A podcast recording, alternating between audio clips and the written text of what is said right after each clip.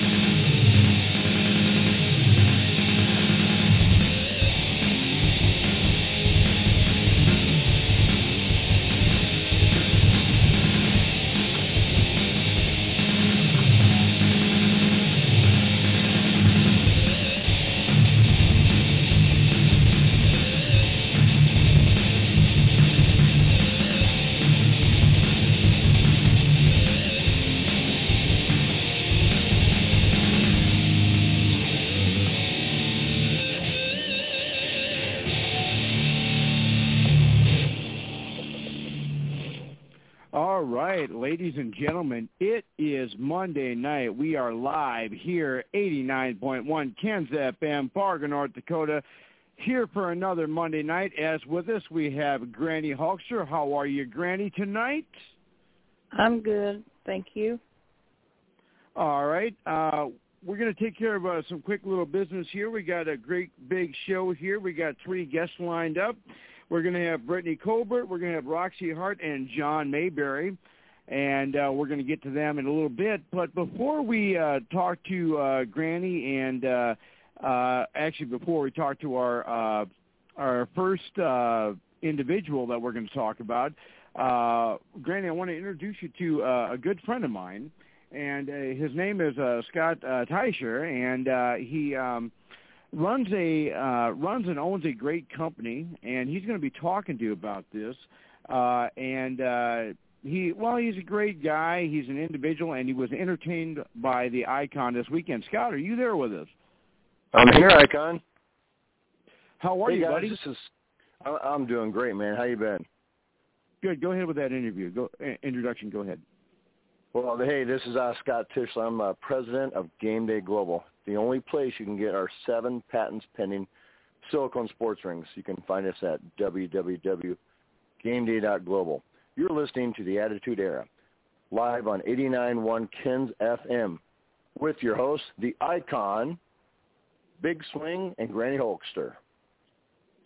All right, and uh, now, Granny, what I want to, uh, we have about, uh, well, we have, uh, well, we have about uh, 14 or so minutes here that we're going to talk to uh, my buddy Scotty here. Now, now, Scott, you, um, you you uh, do something interesting here. You uh, actually make custom rings for uh, for certain sports teams. Uh, what the sports teams you have as uh, as your patent so far? Yeah, we do. We actually um, we invented uh, the first and only silicone sports rings. We have seven patents pending. So each sports ring we've had uh, patent pending on. So basketball, football, baseball, volleyball, golf, soccer, cricket, and uh, yeah, we can make them in any material, but we decided to make them in silicone to begin with because you know you're you guys are athletes, we're athletes, sports fans, and it's one of those rings that you can wear anywhere. If you're an electrician, uh, if you work with your hands, or if you work out, you know, even gardening, you can wear them anywhere. So yeah, we've got the, the North Dakota State Bison, NDSU Bison. So we actually were just at Icon's wedding, and uh, we gave them our silicone sports rings. They are some of the first people to have our North Dakota State Bison rings in football and basketball. And I'll tell you what, that was one of the most epic weddings I have ever been to, Icon. That was amazing. Well, I do I do appreciate that, and I want to uh, send a special thank you to every member of the wedding party that was able to uh, get uh, a ring from you. And also, Bernadette and I thank you for making our custom wedding rings. They are awesome. And as a matter of fact, at work today, everybody is uh, wanting to see my wedding ring, and I showed it to them, and I was bragging to them that I guarantee them that uh, this is the very first ring that was made that we that I now possess. And uh, right. I was bragging about it all. Ones. That's right. And I was bragging about it all day. Now uh, we have about uh, eight minutes here before our first guest calls in. Uh, Granny, you got a question for uh, our buddy Scott? Go ahead. Well, I did see those rings that he made for you, Icon, and they were pretty awesome looking. Thank you, so, Granny. Did you get one, Granny? No, I didn't. I wasn't at the wedding, so Icon, I wasn't able. I, I wasn't able. To I wasn't able to make it to uh the wedding, unfortunately. So well, what I can well, do, I will uh, put one Scott, in the mail to you. Icon, get me her address. All right, uh, Granny, if you could text me that. You know, it's funny. Uh, I've uh, I've never had Granny's address. The only time I ever got her address was when I had to uh, uh, send my autograph to her for a Christmas present, and I, I think she sent it back because she's like, "What is it?" No, I'm kidding. Well, don't send my ring but, back, Granny. It's for you. no, no, I won't send your ring back. So, so um, you make different types of sports rings.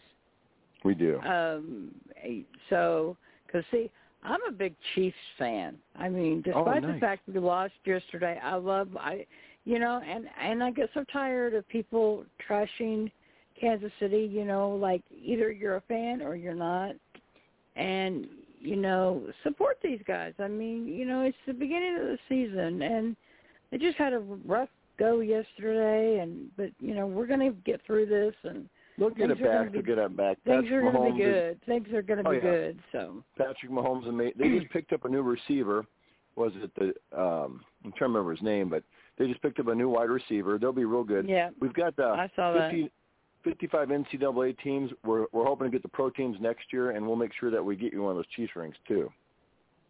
Well, that would be awesome. So, so, um, so what made you decide you wanted to get into this kind of business? I mean, doing Well, this. I mean, Well, Crazy he wanted story. to meet I- I me, of played- course. Yeah, pretty much. You know, Icon said you have a chance to meet me, and I drove all the way eight hours to meet him. But no, I uh, played uh, basketball, track Division One, and uh, while I was in college, I got a job in the jewelry store, and so I've been in jewelry ever since college, since 1998. So quite a long time. I went to GIA. I, I'm a jeweler.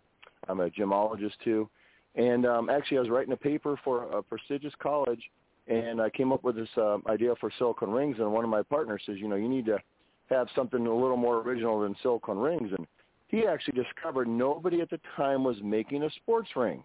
And we're all former jocks like the icon and like your granny. And you know, we firmly, we love sports. We're just like you guys. We're sports fanatics. We could not believe nobody was making a sports ring. So we designed it. We got some uh, patent attorneys, and we filed our patents, and now we own it. So the only place you can get any sports ring is through our company. We've got patents for every material awesome. gold, silver, silicone. We decided to start with silicone for the fans and for the athletes. You can work out in them, you can wear them, any job you can have them, and they're affordable. Gold's expensive, silicone's relatively inexpensive. And our rings are made from 100% recycled materials. Oh wow, that's amazing. Yeah, we're And, thankful uh, that we al- stumbled onto it. So And also, uh, I believe that every guest got a special ring too. Correct? I did. You know, Icon and I talked, and Icon said, Scott, you know, I'd really like to take care of these guests. And so we talked, and so we decided together that we would give each of them what's called our classic ring. So the classic sports ring looks like a football. It looks like a basketball. And I'll tell you what, I think they love them, Icon. That was a good idea you had. Well, you know, and like I say, I'm forever in your debt, and I'll never be able to repay you for everything that you did this weekend. It's awesome. No worries. You know, honestly, we want to get our rings on people's fingers. You know, when you look at them on the website, people think they're cool, but when they get them and they put them on, it's a complete transformation. They absolutely love them.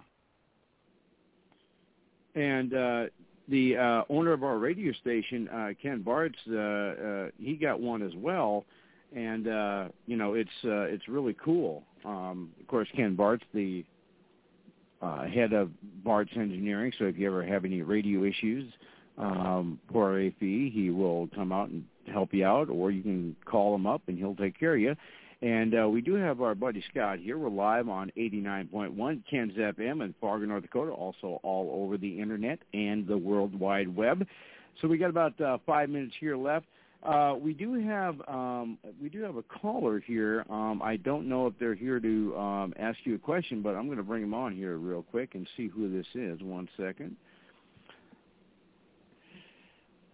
Uh, 701, go ahead.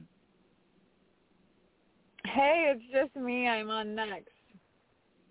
Oh, okay. Uh, if you could. Uh, okay, all right. I will go to you in just one second. I, I was just wondering why uh, you had the same area code as us, but uh, I'm going to put you on hold, and I'll go back to you in a second. Okay. Okay. Awesome. All right. Um, that was weird. She has the same uh, area code as I do. oh, okay. crazy, right?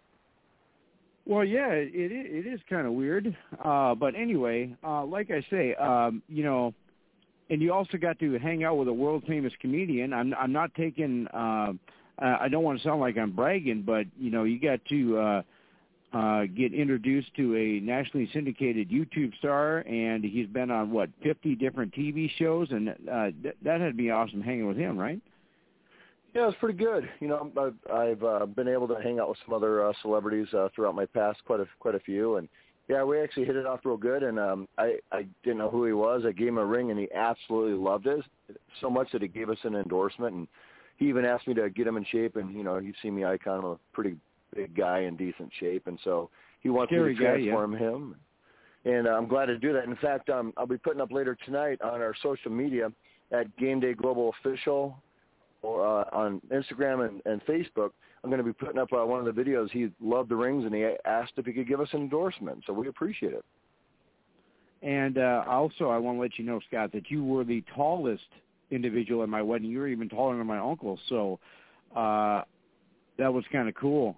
Uh, you know, you you stood right next to my uncle Chris, and uh, I'm like, this is definitely a height uh, disadvantage for myself but it was it was cool to it was cool to see you guys standing there.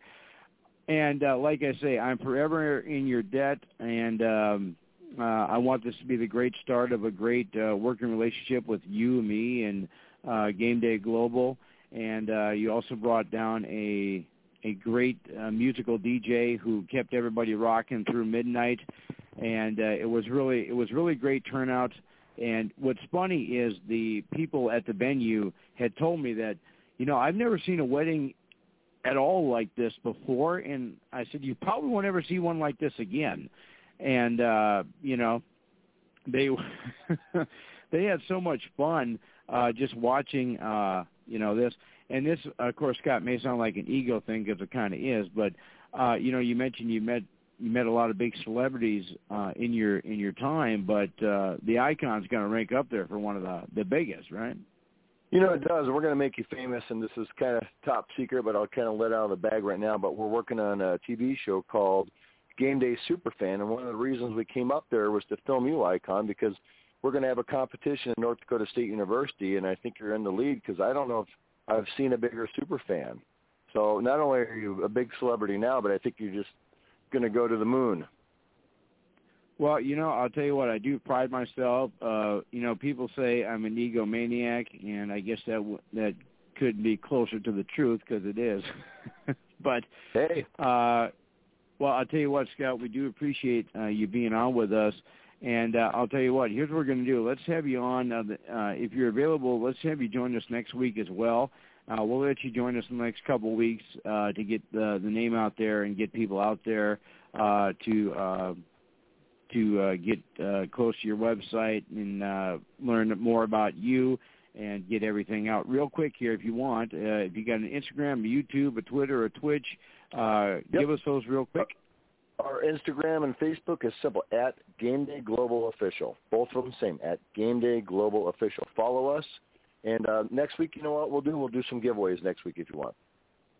All right, and then uh, if you tell him that the icon sent you, he won't hang up on you, but uh, he'll probably uh, he'll uh, you know he'll ask, you know the icon, and then you can say, well, yes, I do. All right. Well, I'll tell you what, Scott, we, we we appreciate it, buddy. Thank you, and we will definitely have you on next week, and I'll uh, talk to you this week, and we'll finalize everything for next. Thanks, Icon, and great to meet you, Granny Hulkster. Have a good night. Great Thanks, to buddy. meet you too. All right, take care. All, all right, man. That was uh, Game Day Global. All right, so uh, we, as we already heard, our uh, our next guest is already on, so I'm going to go ahead and uh, give them the proper introduction, and then we'll have some fun, and we'll go with this, ladies and gentlemen. Stepping out of the green room and walking down the aisle, she will twist, she will twirl, uh, she can give give anything in an athletic sense and uh is she's a great performer uh and if it were christmas she'd be a dancer a prancer and a vixen ladies and gentlemen i give you brittany colbert Hello, this is Brittany Colbert. You're listening to the Attitude Era live on 89.1 Kens FM with your hosts, the Icon, the Big Swing, and Granny Hulkster. Hey brittany how are you Hi, I'm good. all right brittany colbert's our guest here we got uh 29 minutes here with brittany here's what we're going to do real quick before we do the interview uh, if you want to give us a little background about yourself, and then we'll ask you a few questions, and we'll have Granny ask you, and then we'll come back to me and ask you the tougher questions. So go ahead. Okay. Um, yeah, I'm 29 years old and I got a business degree at MSUM, Moorhead State University, um, Minnesota. Sorry. and I started hula hooping four years ago. And I just fell in love and did not put my hula hoop down and then just I'm also a stay-at-home mom with three boys, all seven and under. Um, so I wanted some. Well, this was my outlet, and with my business degree, I just kind of turned it into a hula hooping business. And so I teach classes, I perform, and I make hula hoops. So that Now, is a little you- bit about me. Well, now you mentioned uh, you make hula hoops. Now, um, for those of you, uh, and I'm, I'm sure you've heard of it, but uh, you know, there was a movie, I believe it was called the Hudsucker Proxy, where they uh, they made hula hoops in that movie. Uh, now, do you make like certain size hula hoops? You make custom hula hoops? Uh, what kind of hula hoops do you make? Yes, size matters. So um, I make all different sorts of hula hoops, and it's really important. And a lot of people think that they can't hula hoop, but they're actually just using the wrong size hula hoop. And there's different materials, or I mean, like tubing that you can use. And it, I've sort of, through my experience teaching, like made my own sizing chart. So I have like beginner, intermediate, and advanced. And the beginners are they're not weighted because I believe that weighted hula hoops can actually hurt your back. So mine only weigh about a pound and but they're just really big. And because they're bigger, they go around your body a lot slower. So then like as an adult, you have more time to move. And they also go by t-shirt size. So like a size small t-shirt would be a smaller hoop versus a size 3XL, which is my biggest hoop, um, because you need a lot of mass between you and the hula hoop. And then as you get better, or if you just want to do off-body moves, which is another whole world of hula hooping, because a lot of people think that hula hooping is just waist hooping, but there's also like off body moves that you can do with your hands and like making illusions and like the magic of hula hoop and those are a lot lighter and smaller and um I get those the tubing made specialty like from a hula hooping store because they react to your body's movements. Uh, Brittany Colbert's our guest Yeah, here. yeah. We have uh, we have 25 minutes here with Brittany.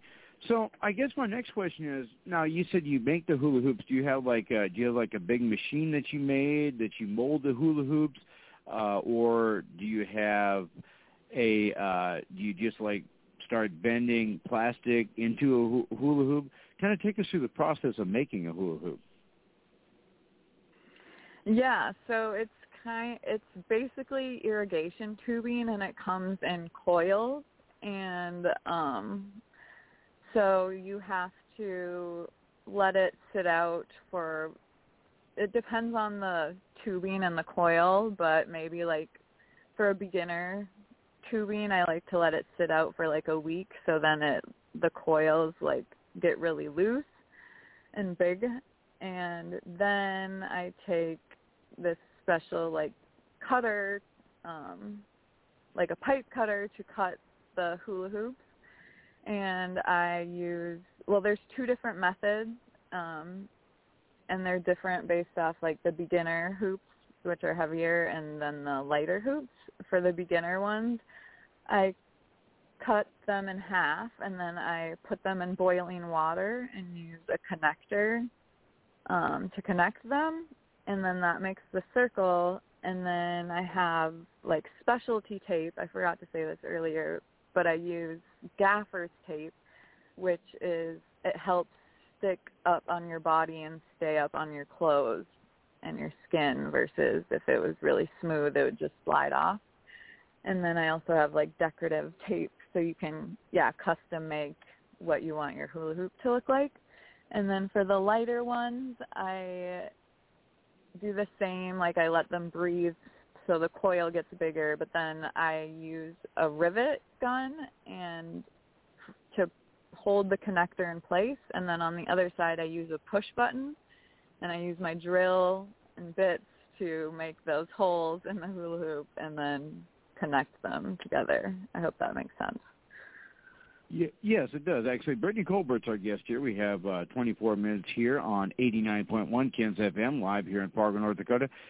Well, before I ask a few more questions, um, you know, I, I if you ever have a chance to go to Facebook, and we're going to have you pitch that in a little bit, but there's a there's a picture of you, and you got like 24 hula hoops. Uh, uh, where did you first learn uh, your skill that you were able to hula hoop 24 different hula hoops?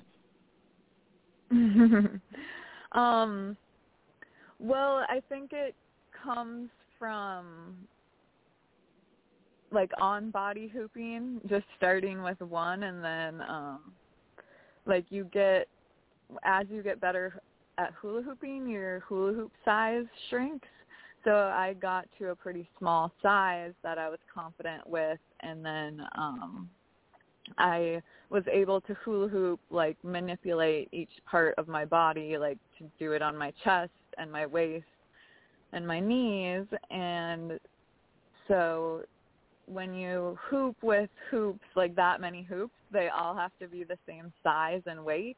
Otherwise it throws things off if one is like a lot bigger than the other one or heavier. So yeah, that's 25 hula hoops and they're all the same size and weight and um just with me being able to have that foundation of like core manipulation it I, it was actually really easy for me the first time I tried it I think I got it and uh, it is pretty wild. I've seen a few videos, and we're going to talk about that in a little bit. But uh, Brittany, uh, we have uh, Brittany Colbert here, 22 minutes here on uh, 89.1 Ken's FM. Uh, Brittany, I'm going to introduce you to uh, Granny Hulkster. Now, back in her day, she was a pretty, pretty stout hula hooper. And Brittany, sorry, Granny, what do you have for our guest, Brittany Colbert? Go ahead. Well, you know, I'm just really enjoying this interview and welcome to our show. It's really great to have you on. Thank you so, So- much. It's so good to be here. so you know, I I mean I remember you know hula hooping when I was a kid. I'm not as good as what I used to be, but you know it's it's okay. You know, it was always fun.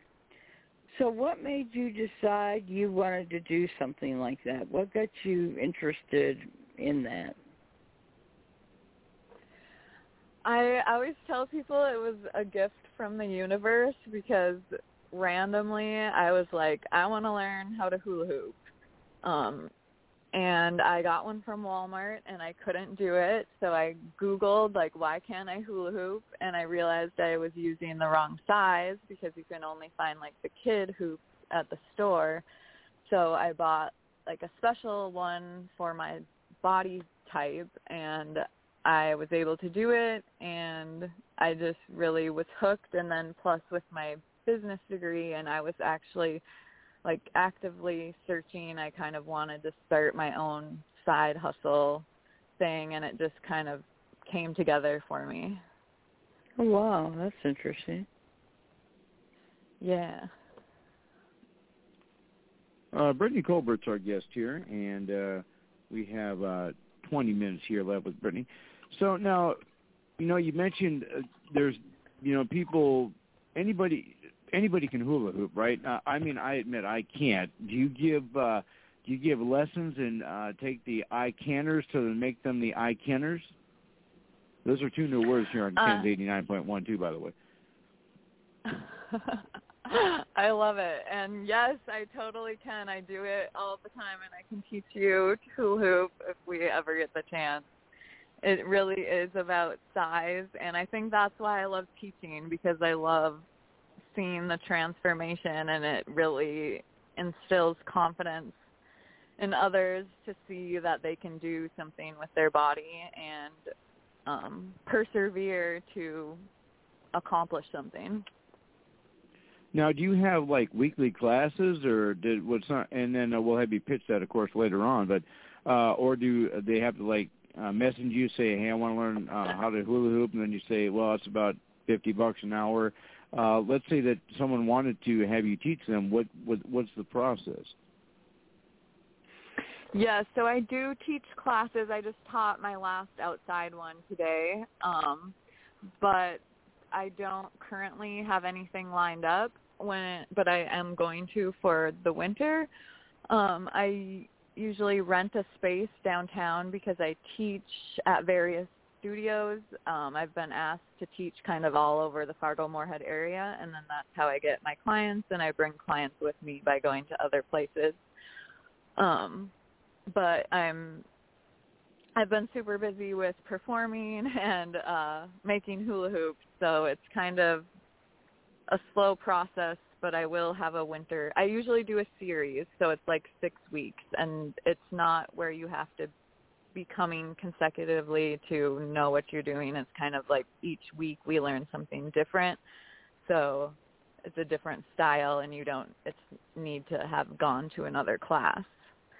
Um, and then I usually drop the price a bit if you purchase the whole series. And I put that out on my website. Or I mean, yeah, on my website and then on my social media account and stuff. Uh, Brittany Colbert's our guest here. We have about 17 minutes here with Brittany. So now, do you uh, do you uh, you know you mentioned performances? Do you get like uh,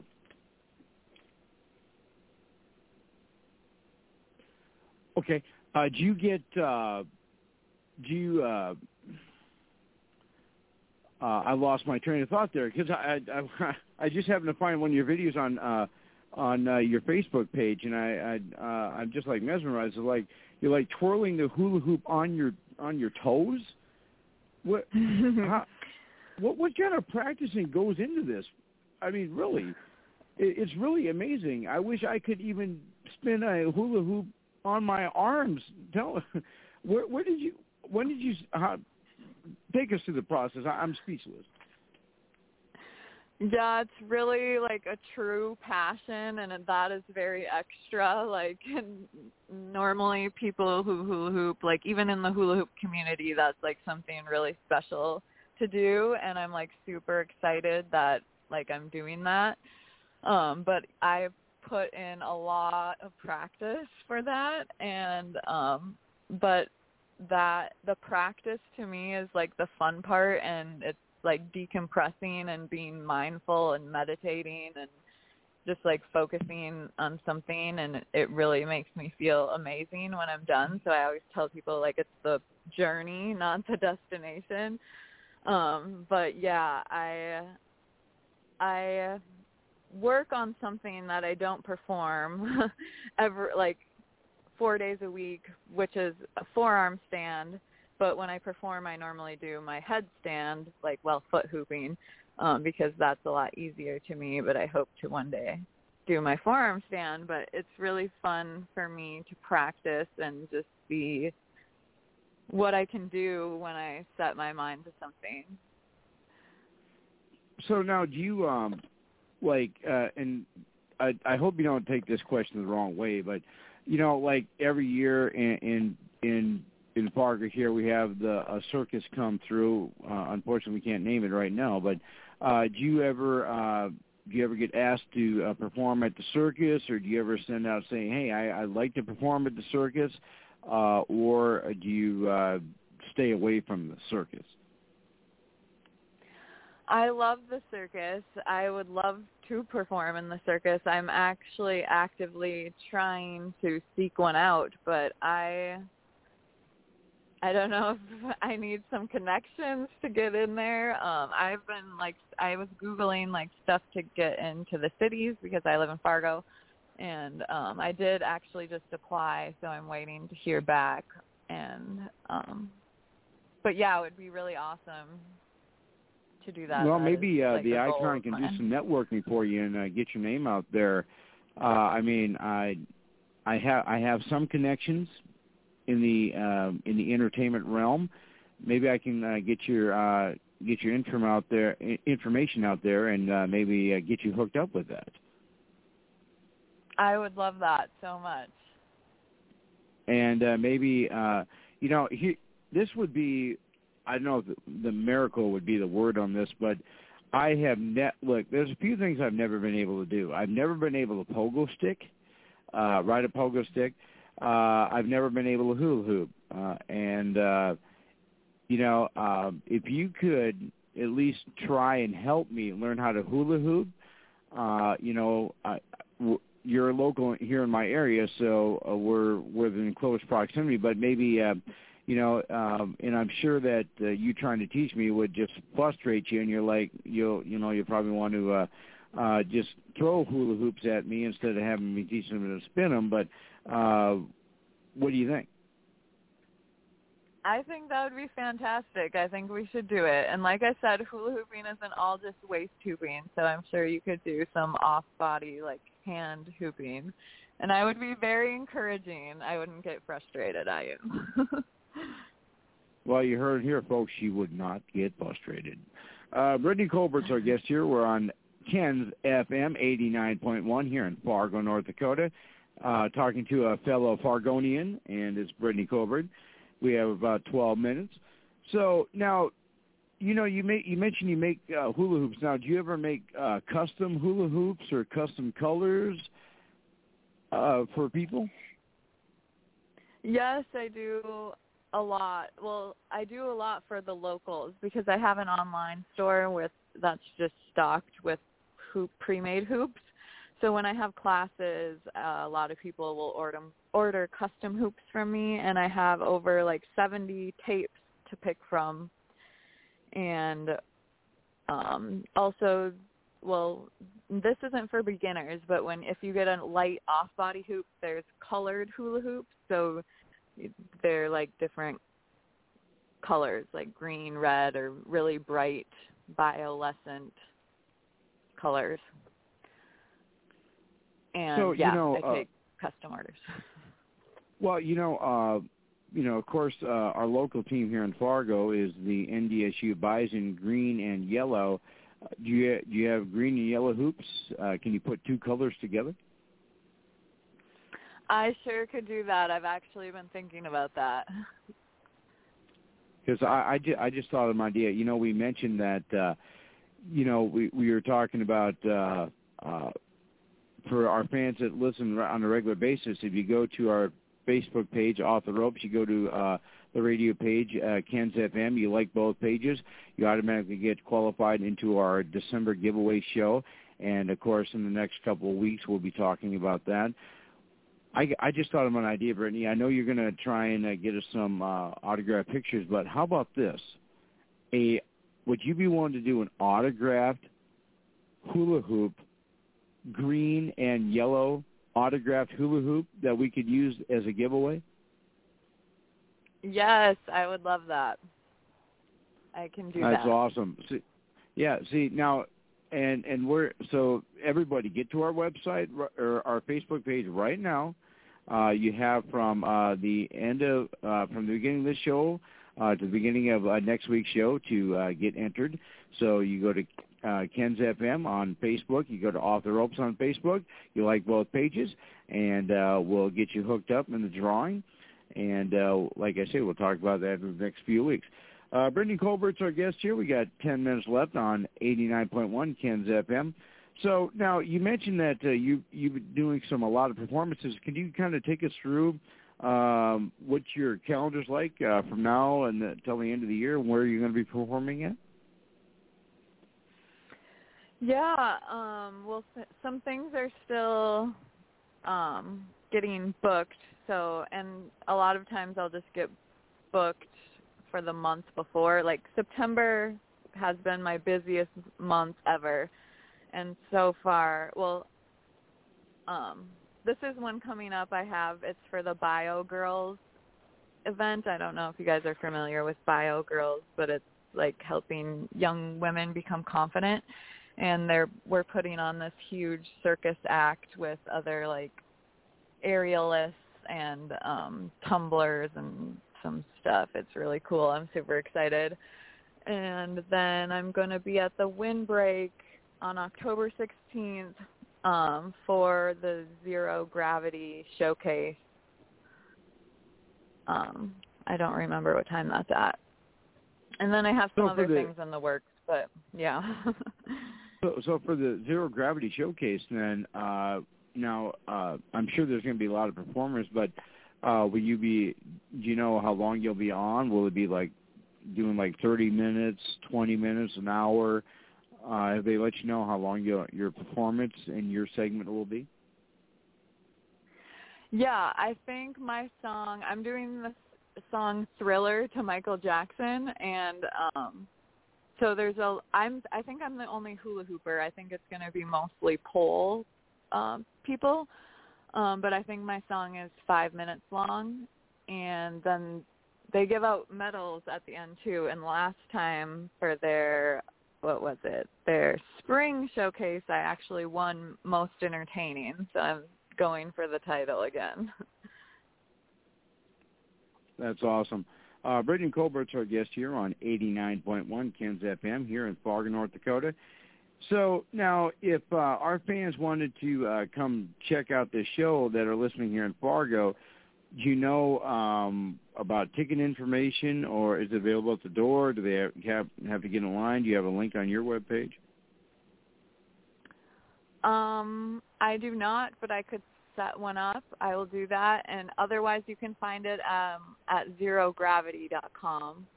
And I think there's only like 40 tickets left, so I know it's going to get sold out. Do you know how many they're uh, they're selling uh, the the arena for? How much it costs? Is that what well, no. asking? I mean, how how many people are they're uh, allowing in the arena? Um, I'm not sure because I know they're like blocking off the section of the or I mean of the windbreak. And so like if you get a ticket you will go out to the one side where like the stage is and stuff. So i'm actually not sure about that. And you said that's the 16th right? Yes. Okay. And do you know what time that starts? Um i do not off the top of my head i i know it's later in the evening like maybe seven or nine all right. Sorry. Well, here. Well, no, that's okay. What I'd like to do is, uh, uh, you know, uh, I'm sure you won't. Well, you, I, I don't know if you'll do it uh, like most people do, but uh, you know, when I come up to them and I come to an event they're at, they're, and I introduce myself as uh, the icon, they say, they say, "Oh, you're you're the icon. I I expect you to be better looking." Or some, no, I'm kidding. I'm kidding. but uh yeah i would uh i would uh, love to uh come out and support you and uh just to uh, check it out um yeah so i got that in my calendar i'll come check that out and then uh uh, we'll watch. Uh, do you plan on doing like uh, all kinds of different tricks, uh, or do you have like a basic show that you already uh, planned out? No, this is gonna be brand new, a new choreo, and I'm gonna try and do like uh, Michael Jackson moves, but with a hula hoop. And um, I'm not exactly. I've been so busy with performing, like just this month has been crazy, so I haven't even gotten a chance to, but after the 30th, like that's what I'm focusing on, and I just know it's going to be cool. and uh, you know, it it is October, so uh, and you're doing Thriller, so are you going to be having like uh, uh, Halloween uh, colored hula hoops? I would guess. Yes, I am, and that's the theme for the show, for the whole showcase. Is kind of is the Halloween theme and I, I, I um, what I was, what I was kind of curious about, you know, like with all the, with all the stuff you do, like, like I saw that picture of you with 24 hula hoops. Now, do you, uh, do you like uh, also have like glow in the dark hula hoops or uh, hula hoops that like blink and turn on and off or dance to the music stuff like that, or have you not got to that uh, uh, that technical yet? Yes, I do have one, but I only have one, and right now it's getting fixed in the shop. I had to ship it somewhere to get fixed, um, and this is my second time doing that, so it's kind of frustrating. And they're really expensive, and I do not make those. They're called LED hoops, and um, I haven't gotten into that world of making that those yet. Um, but just the one I got was three hundred dollars, and I'm really hoping to get a set of four. I've been looking at it and kind of looking about getting a grant for that or something, but I'm in sometime probably before the new year I will probably have purchased a a four pack of hula hoops because I I've been working with multiple hula hoops now and yeah, the LEDs are really cool.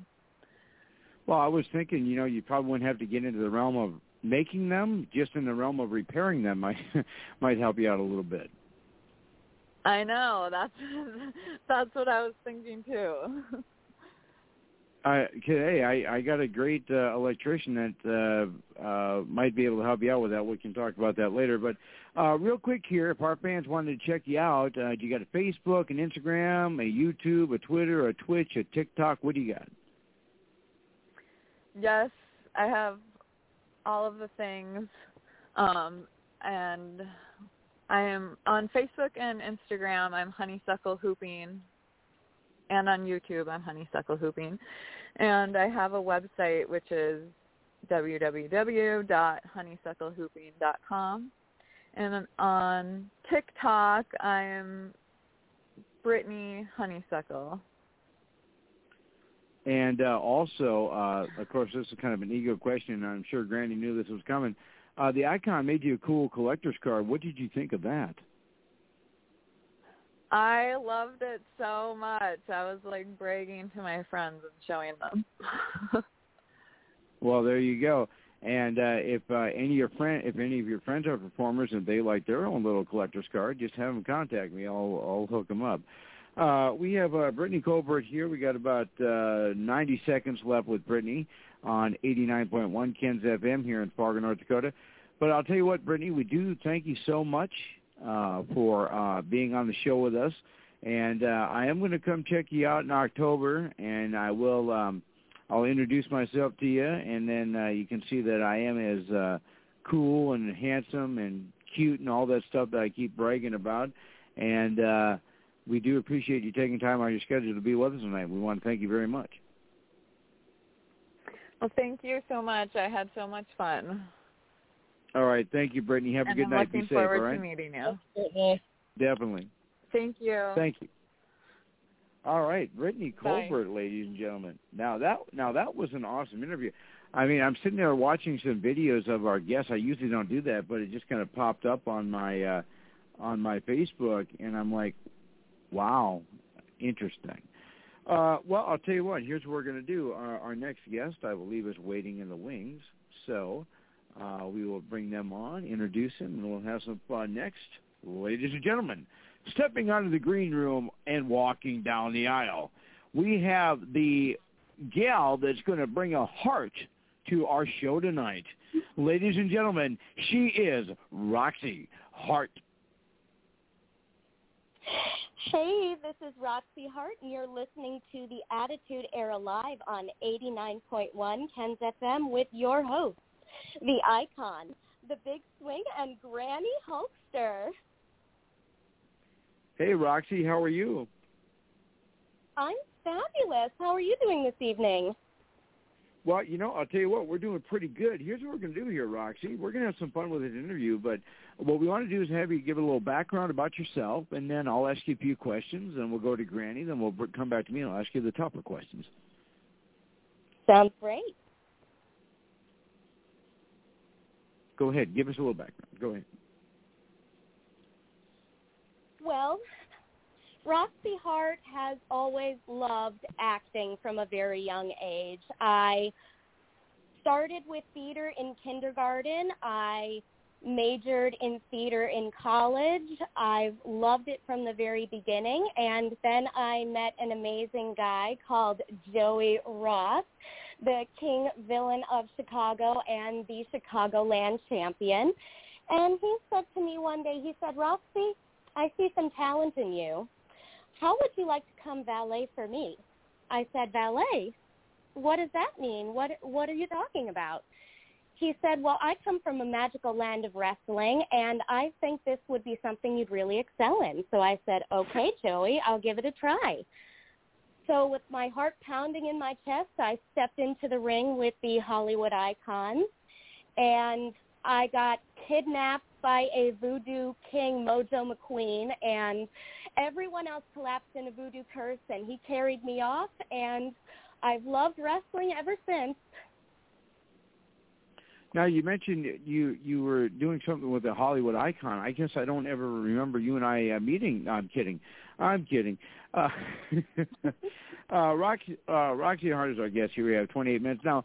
You um you you mentioned that you have kind of a kind of an interesting moniker, and uh, your uh, the moniker that you mentioned. You said that um, you were the Queen Villainess. So how does one become a queen villainess? Well, admittedly, it's not something that happens overnight. It's something that one must earn. And getting into wrestling, I didn't know if I would be a face or a heel. Being a face is fine, I suppose, but I wanted something more. I wanted to bring glory into wrestling, to bring the power and the beauty that is myself. So, of course, I just pushed everything else aside. I said, this is mine. I am going to take it. And that is how I became the queen. I just won everything that I could. So, uh, you, so you became a valet. So, with your valet style, are you more like a Miss Elizabeth? That's kind of, you know, the the the the silent, cool type. Are you like uh, a Sunny that uh, will help her man do whatever he can to uh, win, or uh, would you be like a well, like a Bobby the Brain Heenan who will lie, cheat, and steal to get a victory? That's a great question, and I have the perfect answer. It is all three. I tell you, Miss Elizabeth was my first mentor. She had the beauty, she had the charm, she had the style.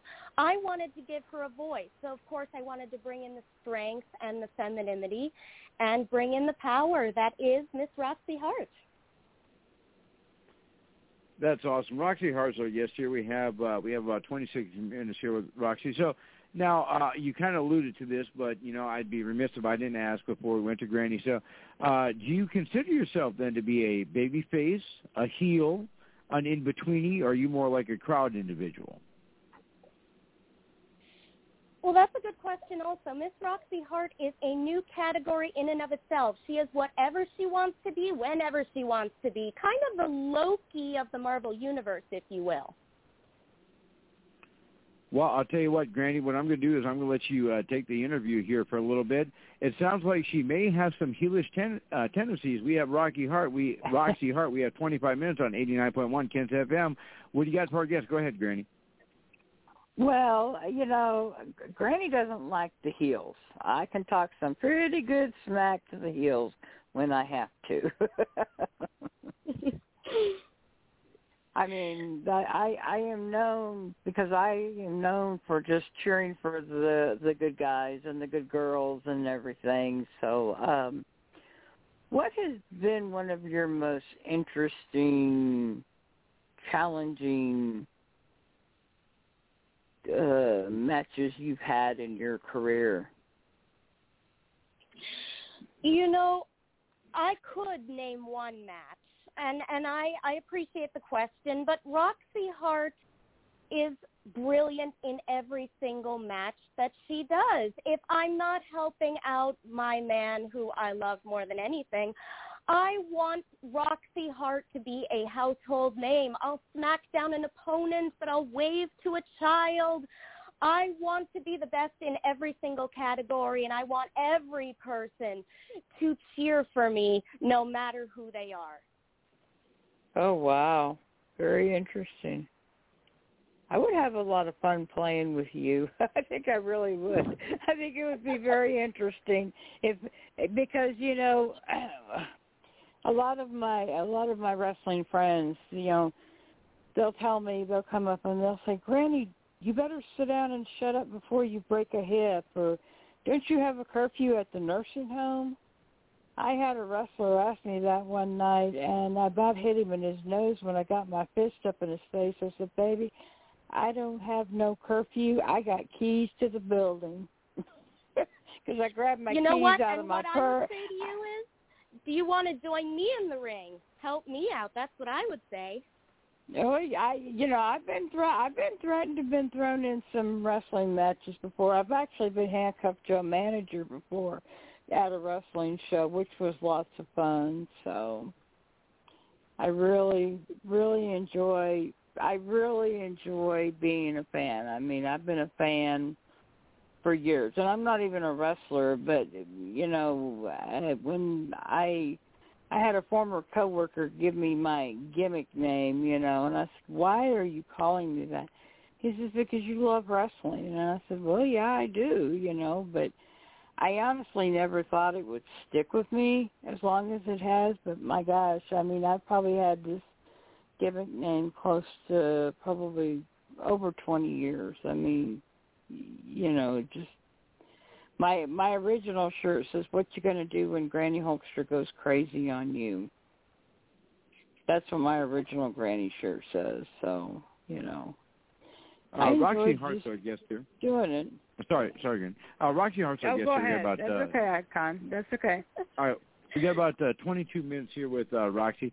Now, uh, Granny, I was just thinking how uh, interesting it'd be. I mean, just think, you're ringside, uh, Roxy Hart is on one side, and Sylvester J. Fox is on the other. Now, that would be something to see. Oh my, oh my, oh my. Yes, that would be very interesting. That would be very, very interesting. And uh, Roxy, you have to you have to go on Facebook to uh, look up uh, Sylvester J. Fox. But I, th- I think you could take him. I really could. Uh, Roxy Hart's our guest here. We got uh, well, we got about uh, 21 minutes here, and in a couple minutes here, we got to uh, we got to uh, pay the bills for the station here in just a little bit. But then we'll come back and uh, finish the uh, finish the interview here with Roxy. But uh, now, uh, for those fans also, we talked about this a little bit ago. If you go to our Facebook page, Off the Ropes, you go to Ken's FM, you like both pages, uh, you'll have a chance to get entered in our December uh, giveaway show, and we'll talk about that in the next couple weeks. And uh, hopefully Roxy will be able to send us a few autographs for some giveaways for that. And uh, anything you can do for us, Roxy, we sure would appreciate that. So now, when you um, of course. when you uh, when you decided that uh, you know you're going to go for it and become full on and uh, become a valet, Uh, now, did you have any hesitancy at all, or are you like, well, you know what, this could be really cool. I could, uh, I could really do some damage out on the outside of the ring. That's exactly right. The only thing I hesitated about was, okay, what exactly am I doing? Tell me how to do it, and when can I do it? I was excited being on the stage when you're in a play, they give you a script, they give you blocking, they give you the exact lines, you know exactly what's going to happen. So when I show up at my first wrestling show, of course, we go through the match, but other than that, I don't have a script. I don't know what I'm doing. But I said, okay, no problem. This is where Roxy Hart is going to come into play. Take a deep breath, pretend you know exactly what you're doing, and action no one booed for the wrong reasons. Everything went according to plan because I acted confidently. And uh, Roxy, you know, uh, uh, for those of uh, those uh, who don't uh, know what Roxy looks like, and um, uh, uh, don't dislike me for this comparison, but uh, you know, she uh, she's she's got that uh, she's got that that that blonde personality. You know, I mean, she she reminds me a lot of Sunny. Uh, but uh, looks like she also likes to do a lot of uh, a lot of different costumes, and uh, uh, she's into the Avengers. And my favorite picture, actually, Roxy, is the one where you're wearing those heart uh, those heart glasses. Uh, do you wear those to the ring ever? I do, and I often sell them so I'd be happy to give a link to that later on. But uh, the Roxy Hart glasses are one of a kind mine, but I do sell some ones that are close. and uh, now your uh, your ring attire is uh, is really cool. We're going to talk about that in a second.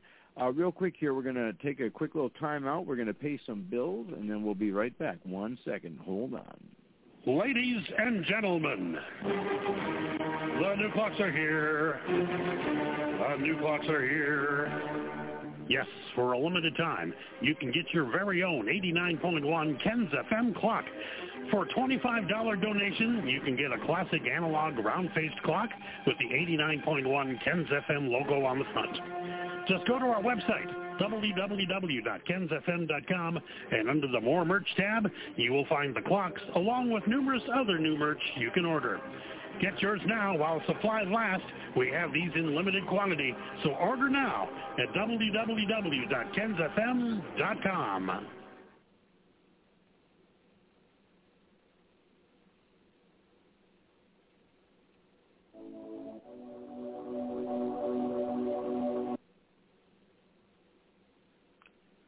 All right. Uh, you're listening to uh, 89.1 Ken's FM here in Fargo, North Dakota.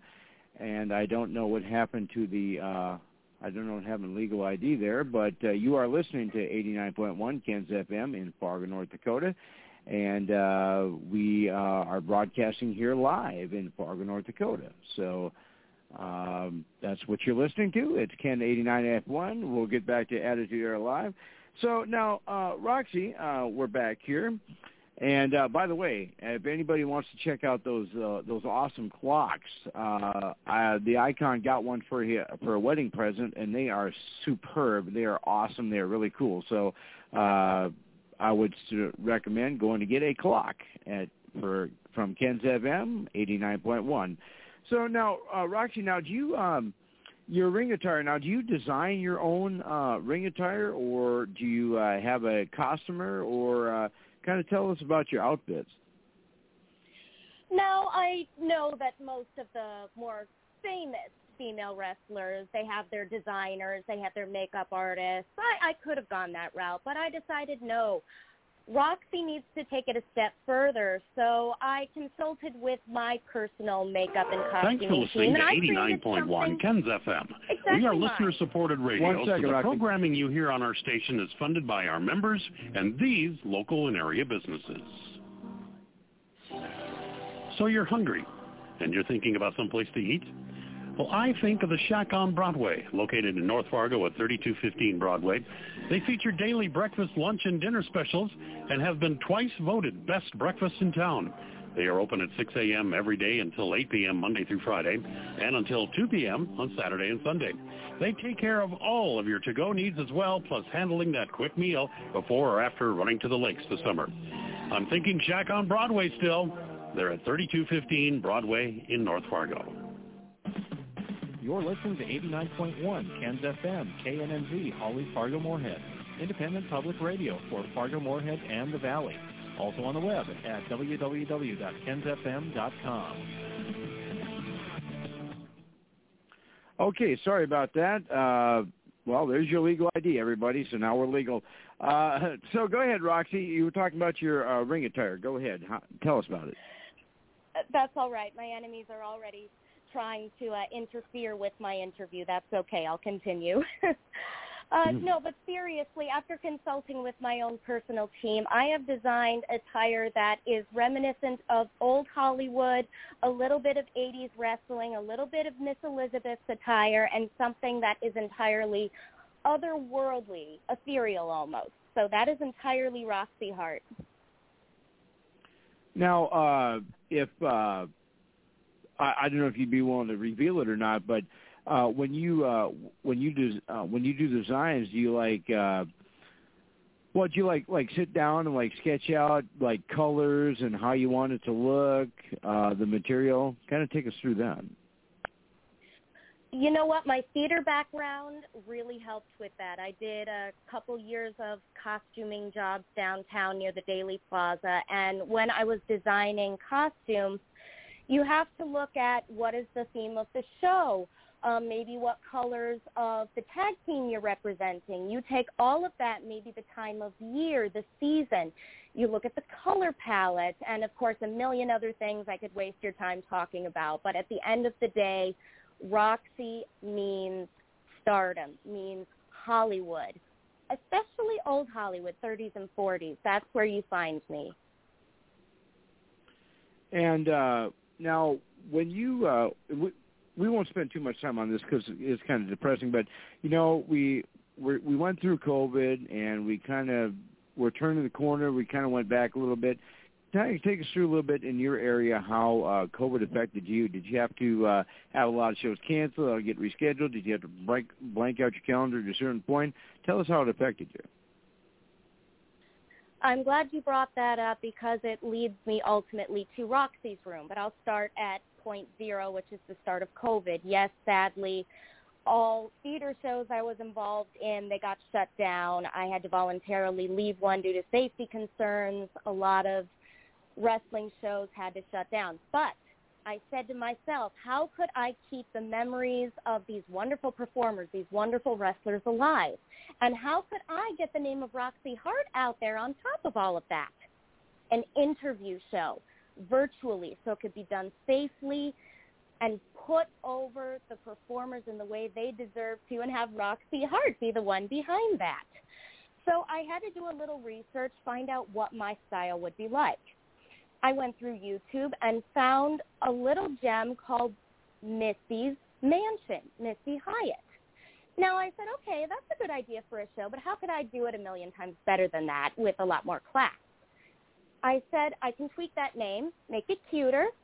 Roxy's Room. And there you go. I started an interview show, got the best wrestling minds and theater minds of the world today, told people, hey, COVID can't last forever. Please remember these folks and remember Roxy's the one who told you. The end. Uh, Roxy Heart's our guest here. We have uh, well, we have uh, well, we have about 12 minutes here left with Roxy. So now, with uh, with all that being said, uh, you know, you don't you you design your own uh, you design your own costumes and uh, you you do your own networking, and uh, we do appreciate you being on the show with us tonight. Well, we're not going to release yet. Like I said, we got 11 minutes, but uh, now kind of take us through uh, who you manage. Um, uh, you know, you, you kind of touched on a little bit, but how did you uh, meet the wrestler that you do uh, valet for? Well, Joey Ross. I mean, Rocky has introduced me to quite a few living legends of wrestling. So when I was graciously asked to join POW, I started to be introduced to this amazing tag team called the BMI. Uh, Joey Ross and I put our heads together with the BMI, and thanks to our ingenuity, they are the hottest tag team that has graced this wrestling world today. Now, Roxy, I'm just kind of curious. Uh, do you think you'd be able to hook us up with uh, your uh, your tag team? Uh, maybe they might like to be guests on the show my people can certainly talk to their people. I'm sure I could make it happen, but I, I'm sure you understand with the October 2nd show coming up, Road to Rage for POW in Fox Lake, Illinois, they have a lot to get ready for right now. Well, no, I no, I understand. I mean, uh, you know, we we're we're uh, not that I'm bragging here and trying to put myself over, which is a wrestling term, of course. Uh, we actually have uh, our our show booked from now until the end of 2022, but what people don't realize is I do have one uh, slot open that I've left open each month uh, in 2022 that I can slip somebody in that uh, we can hook us up. So uh, so it wouldn't be like you know in the uh, you know within the next couple weeks to be in the near future, but that's what I you know we we'd love if you could hook us up with that. That'd be awesome. Oh, in that case, absolutely. I will certainly have the contracts drawn up. Awesome. And uh, you know, the other thing is, uh, Roxy, um, and I know that uh, you saw it. I think you did like it. Uh, you know, I made a cool little collector's card for you. But uh, what I'd like to do is, uh, after checking out your Facebook page, and there's you have so many more different photos I can use uh, to uh, enhance your collector's card. What do you think? Absolutely, I'd be honored. I mean, the first one was absolutely incredible, I must say. Now, uh, with uh, with all the uh, with all the the times that you've uh, been uh, in wrestling and all the uh, um, you know since you started. Now, there's one thing I do ask all independent wrestlers, and I'm going to put it to you because no one uh, no one has ever answered it the same way. So I'll put it to you. Uh, let's say that uh, you're at an event and like a representative from Ring of Honor or AEW or the WWE, uh, you know, so they're at a show and they say, hey, you know what? uh, they come up uh, come up to you after the show and they're like, hey, you know what, you uh, you know, we're having tryouts uh, in such and such day. We'd like you to uh, try out. Uh, two part question: one, is that something you'd want to do? Uh, and two, if you do get that big time contract, because we know you got the jive for it, would you uh, uh, not big time us and still talk to us? You know, that's an interesting question, and I answer it from the heart as Roxy Heart if I were to be approached by someone and asked to audition for them, and I use a theater term here, firstly, I would be honored. I am very humbled by how much I've learned in this industry and how much I continue to learn. So to be told I have any kind of talent would fill my heart with glee. I would keep my cool, of course. I would, of course, ask what would be expected of me the only thing I would hope is that I just don't lose my integrity. I don't want to be a complete sellout, but at the same time, I want to do the industry proud, and that's what I have to say. Well, you know, with you know, with that being said, Roxy, uh, I think you would actually be. Per, you know, the thing, the sad thing is about Ring of Honor and the WWE and AEW. You know, back in the the 80s. Um, I don't know how old you are, and my grandma ne- never always told me never ask a lady how old she is. But you know, back in the 80s uh, and uh, early 90s, managers were a big part of tag teams and wrestling individuals. Uh, and really, right now, the only manager I can think of right now is Paul Heyman. Do you think that um, with that being said, do you think the whole manager thing is really lacking nowadays, or do you think that uh, it's kind of a uh, you know a uh, different thing that you only see in independent shows nowadays. You know, I can't speak for all managers, but what I can do is speak for myself. I'm looking to bring something new to the manager game. Of course, a knowledge of the craft, of course, a love for the craft, but at the same time, a character, a persona with a heart that no one else has ever seen before. And that, I think, is what's missing from a lot of managers today is that heart. Now, you know, you mentioned that, uh, you know, you, you know, you, you gave, uh, uh, Miss Elizabeth a, a voice and, uh, you know, um, and like I say, with your with your look, I mean, you you remind me so much of Sunny, and I I I, I don't know if you like that comparison or not, but uh, you know, I remember all the uh, stuff that she did with the tag team champions, and uh, you know, after one would uh, lose, then she'd become a manager of the next tag team, and so on and so forth. Now, you you mentioned you have your tag team, but are you always trying to uh, recruit uh, to be a manager for other individuals or other tag teams, or are you just happy with who you got? You know what? I love the folks that I manage, but of course I'm always looking for something more. And I do wish to say something that not a lot of people hear. I love working with the love of my life, Joey Ross. We are wonderful co-managers but I always tell people I am willing to manage all by myself. I crave for that. So I'm always looking for that next amazing project, and Roxy is it. So I guess my next question is, uh, you know, since he is your partner, uh, do you ever have to uh, put him in a headlock or a figure four leg lock for never doing the dishes? Well, I will say he's hid behind me enough when bad guys have chased us around the ring, so I'm not afraid to throw a shoe at him if it's warranted. uh, Roxy Heart's our guest here. We got about uh, four minutes here, so we uh, can do this in due time here.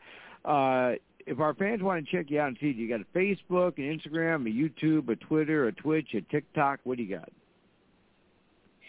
I do have an Instagram and that is under heart underscore Roxy. And I also have a Facebook under Roxy Heart, and that's Heart spelled H-E-A-R-T. I look forward to hearing from you folks. Awesome. Uh, yeah, we only got a we only got a few minutes here left here. We got about three minutes left.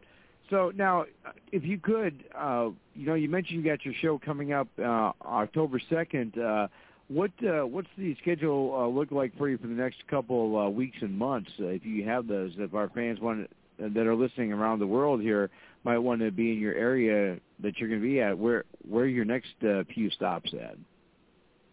Well, after October 2nd in Fox Lake, Illinois, of course, we have Wrestle Rage, which is November 6th. And that is in Twin Lakes, Wisconsin. Um, apart from the shows, uh, Roxy's Room has undergone a little bit of a hiatus because her writing team has been undergoing some exciting new changes. So look out for her new and improved show. And uh, so, um, if our fans wanted to uh, uh, check out, you know, you mentioned your new improved show. Um, you know, let's just let's just say this. We we have about uh, uh, two minutes left. Uh, let's just say that uh, there's a, a group of fans that are listening that are, that are going to be in your area that want to check you out, and uh, they yell out your name at ringside, or they say some bad stuff. Do you do you, do you jaw right back, or uh, do you just like kind of like do the old talk to the hand because I'm not I have nothing to say. How do you treat that kind of situation? Oh, I never don't have something to say. So even if I don't have time to address every single person, you will be hearing from Roxy Heart. I speak from the diaphragm, so you should be able to hear me. And uh, we got about uh, we got about 90 seconds. Uh, we're here on 89.1 Ken's FM live in Fargo, North Dakota. So now, have you, real quick here, have you ever had anybody uh, like like really get after you or throw anything at you as you came to the ring? Has that ever happened to you? Oh, absolutely. I've I've had a bottle thrown at my head. Luckily, I was smart enough to dart. and of course, even smarter to yell something very clever back at them. I'm not afraid of these people. I'm prettier. I'm smarter. I'm 100% Roxy Heart with Joey Ross behind me, of course. Awesome. Well, I'll tell you what, Roxy, we do appreciate you taking time on your schedule to join us tonight. You have been so awesome, and uh, if you can hook us up with your tag team, we'd like to get them on. And uh, we definitely would like to have you on again because uh, I know that uh, when Big Swing's available, uh, I know that he's got a few questions for you as well. Absolutely. Thank you so much. It's been a blast. Thank you, Roxy. Have a good night. We appreciate it. You too. All right, Roxy Heart, ladies and gentlemen, that was awesome, no doubt. Anyway, uh, I mean, like I say, Granny, she looks, she reminds me a lot of Sunny. Um, I, I know you remember Sunny, don't you? Oh yeah. All right, you know, I I would always like to wonder what it'd be like if Granny was ringside it with with Sunny coming to the ring. that but, would be uh, interesting. the one thing I'm really looking forward to is uh, I want to get you up here. Uh, I'll take care. Like I say, if you get up here, I'll take care of your uh, your um, your hotel stay and everything. But I want to get you ringside with the Sylvester J. Fox, and that's something that we could talk about. And I know our fans like to talk about. But uh, I know our next guest is ready, waiting in the wings. So I'm going to put him on, and I'm going to introduce him, and we're going to have some fun here. Ladies and gentlemen, stepping out of the green room and walking down the aisle, he's an author, he's a writer, and he is a man of the pages. Ladies and gentlemen, I give you John Maberry.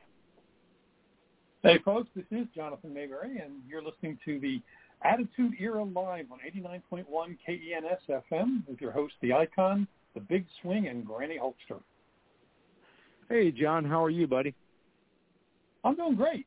Doing great. How are you? Uh, good. Hey, uh, I, I I appreciate uh, you joining us tonight. Uh, uh, as a matter of fact, uh, as you know, I did book you on our show six months ago, so I appreciate uh, uh, you taking time on your schedule being here with us tonight. But here's what we're going to do here. We're going to have you give us a little quick, a little background about yourself. I'm going to ask you a few questions, and we'll go to Grant, and I'm going to ask you some tougher questions. So go ahead. All right. So my my background, I'm a, a New York Times best-selling author. I write horror, science fiction, fantasy, thrillers. I write comics for Marvel, Dark Horse, and IDW. I had a T show, a TV show on Netflix called V Wars.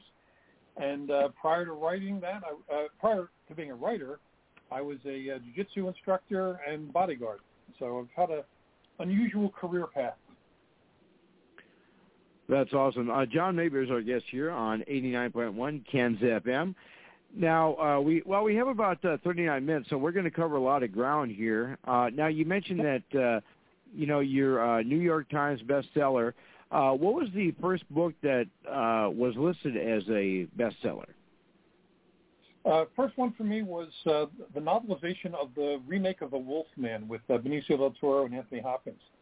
Um, got hired to do that one kind of out of the blue, and um, had a lot of fun with it, and it wound up uh, hitting the bestseller list. Now, when you first heard that uh, you were a New York Times bestseller, uh, do you get like a uh, an email? Do you get a phone call from your publisher? Uh, kind of take us through on how you found out.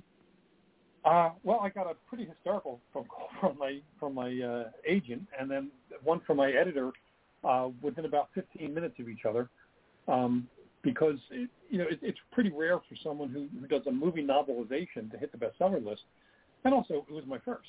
And uh, uh, we all had a nice little celebration about that. I was still living in Pennsylvania at the time, so uh, a week later I went up to New York and, and you know we all had uh, you know a meal together and celebrated. And, um, it, it wound up launching you know a career that I'm I'm having a blast with because it keeps changing and growing, every, you know, all the time.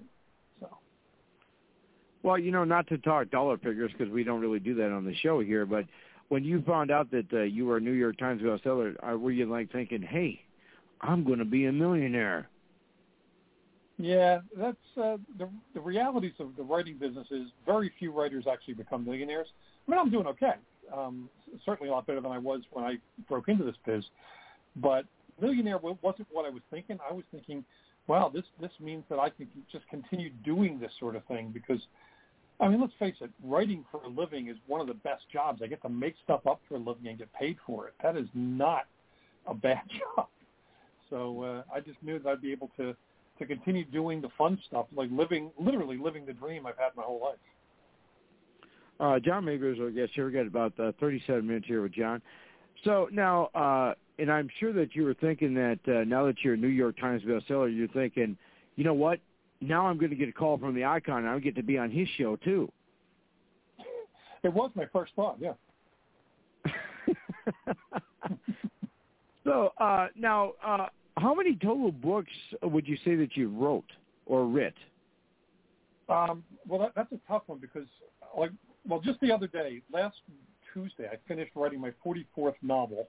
I'm already writing my 45th, but I've also done um, about 20 nonfiction books, mostly on martial arts and self-defense, but I did a, a bunch on um, uh, folklore, like uh, vampires and werewolves, what people actually believed, you know, in, in previous centuries. I've written um, 22 runs of comics that have been collected into graphic novels. I've done, um, uh, geez, I mean, just every time I try to make up a list, it, it, it just keeps getting longer and longer. But it's it's somewhere near near a hundred books total, considering you know, including anthologies I've edited and um, you know all sorts of things. It's it's it's pretty crazy. And it's a, well, you know, Jim, this the last uh, uh, 15 years because I my first novel came out in 2006. Well, you know, John, I know you don't have a, an ego like I uh, an ego like I do, but now with uh you know with all the writings and stuff, do you have like a um do you have like a man cave with like the like the first edition and then like the manuscript that you wrote it on? Uh do you have like a display like that? I don't. Well, I have bookshelves um in in my living room. There's uh two set of bookshelves, two big big bookshelves. Um filled with all the novels I've written and the anthologies I've, and collections I've done. And then in my office, I've got um, one, two, three bookshelves full of uh, graphic novels and um, also anthologies that I've, I've appeared in. And then there's a in that mixed in there is, is also a, a, a shelf worth of my martial arts books and you know I have all that stuff. What I don't I don't have a trophy wall though. I just have bookshelves that, that have the same effect or the same purpose and it it made, it's really great to walk past it and, and you know kind of look at what you're what I've done and and like man I this was a really good career choice and I'm having a hell of a lot of fun doing it. Uh, John Maberry is our guest here. We got about 34 minutes. Uh, I'm going to ask you another question, then we'll kind of go do a roundtable, and we'll come back, and I'm going to ask you some uh, writing tip questions. Uh, so sure. now, when you uh, when you decide to uh, write a write a book, now do you just like sit down and brainstorm like what you want to write about, and then like like write like a hundred topics, and you like kind of like look it over. It's like, uh, no, maybe, and then uh, and then all of a sudden, yeah, I want to do this one. How how does that? How take us through that process? Um, it, it kind of varies project to project. Most often these days, like er, what you described, that was kind of how it was when I when I first got started. When I was not sure what my career path was going to be. But now, you know, like I read a lot of series, so a lot of what I do is what's the next book in, say, my Joe Ledger thriller series or the next book in my Rot & Ruin, you know, young adult post-apocalyptic series. So part of that is just thinking about what's the next natural story to tell. But at the same time, I also come up with original stuff, you know, and new series or standalone books. And those, I usually have a couple of ideas knocking around in my head for days, weeks, months, and then something will kind of just go bang, and pieces will fall together, and, and that's the point at which I contact my agent and say, hey, I think I have the next book. Um, here's what it's about. What do you think? And she either gives me, you know, like a yes, we I would definitely sell that, or a no, what the hell's wrong with you? Um, it's usually somewhere in that, you know, between those two poles. And, um, you know, that I'm off and running. Right now I have nine books sold that I haven't yet written because my agent, as soon as I give her an idea, she goes out and sells the thing. Well, you know, John, I have uh, I've heard that more times than not. What the heck were you thinking? That ain't going to do anything, and uh, that's that's probably why I haven't uh, uh, admit. I mean, uh, I don't know, maybe what ten years ago, I did put out a uh, a comedy CD that went aluminum, but um, you know, Uh, John Maberry is our guest here. We got about uh, 32 minutes. Uh, John, I want to introduce you to Granny Hulkster. And uh, Granny, what do you got for our guest? Go ahead.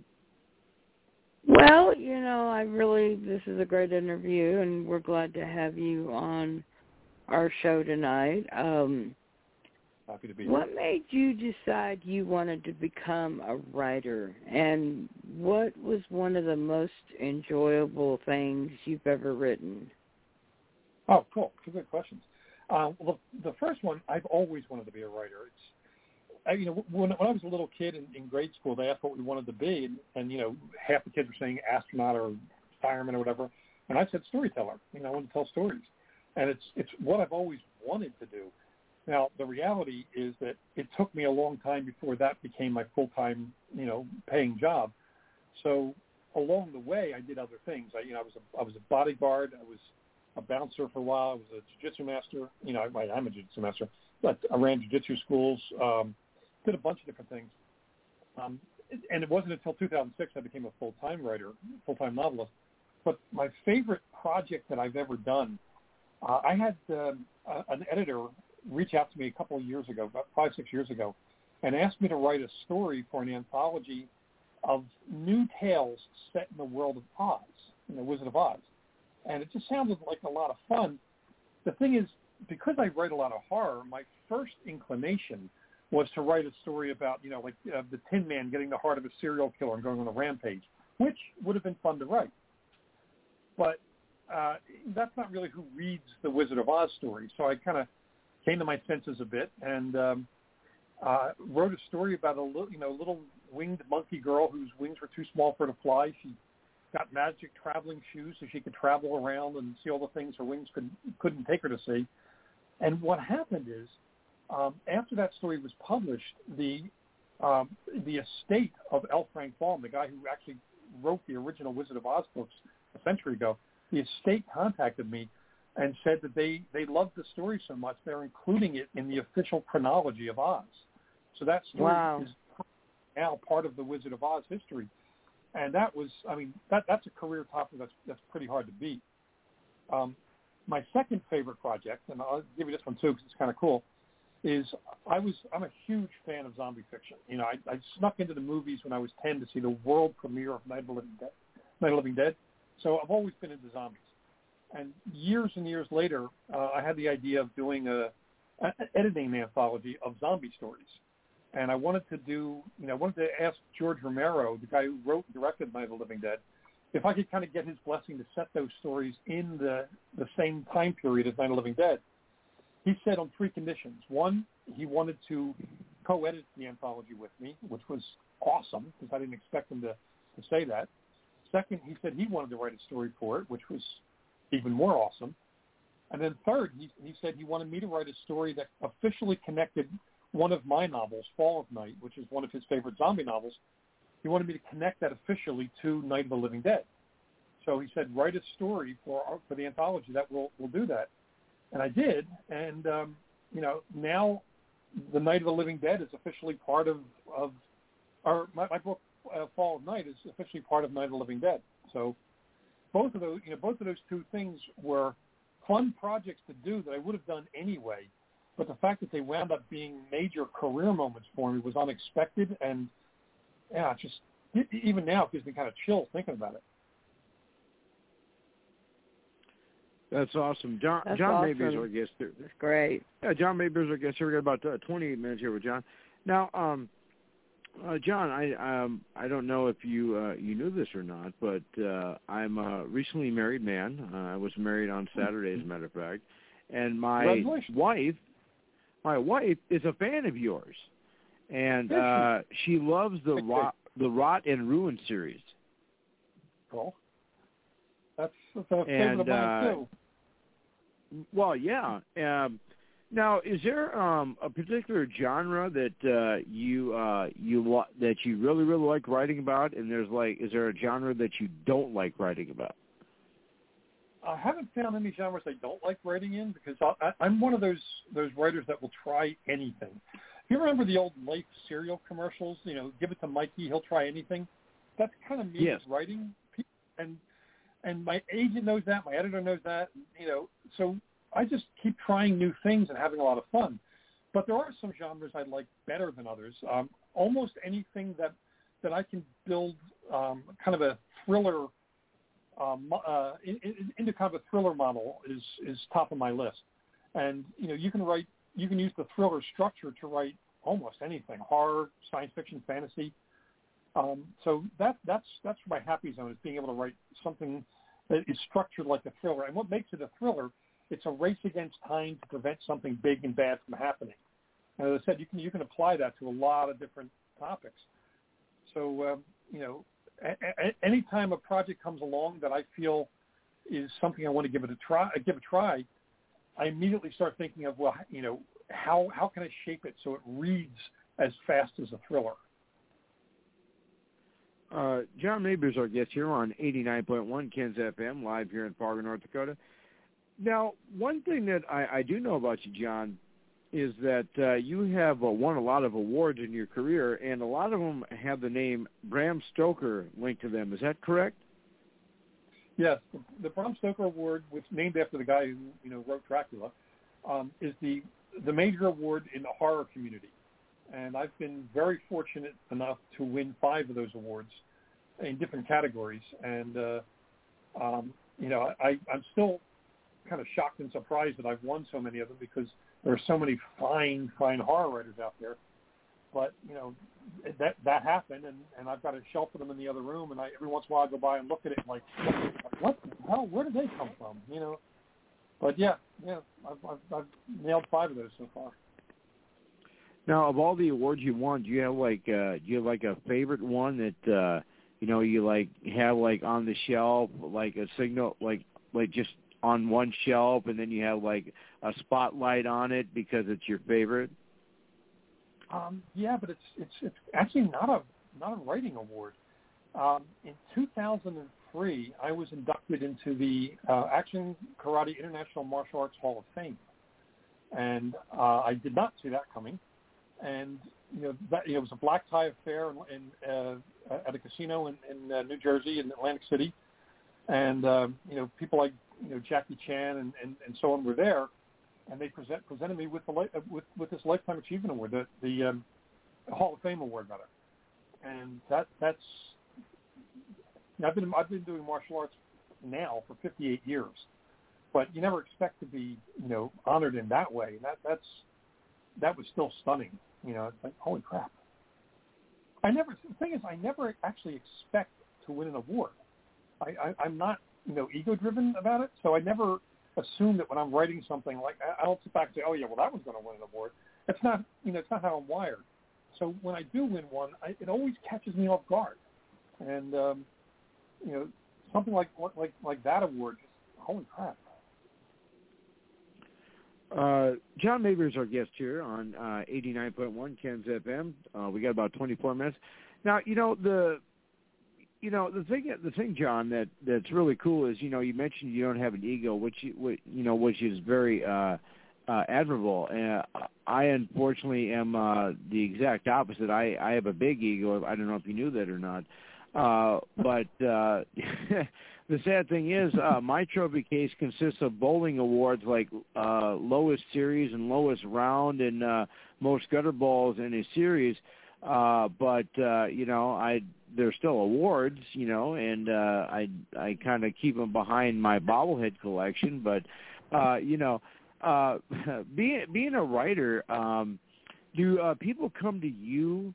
uh, and present ideas to you and say, "Hey, uh, here's my idea. Could you write about this and turn this into a bestseller?" Does that ever happen? Um, well, it happens in a couple of different ways. Some you know, people some, will often tell a writer, "I've got an idea that would be your next best bestseller," and, gen- unless they're in the industry, our response is usually, "You know, dude, you should go write it yourself."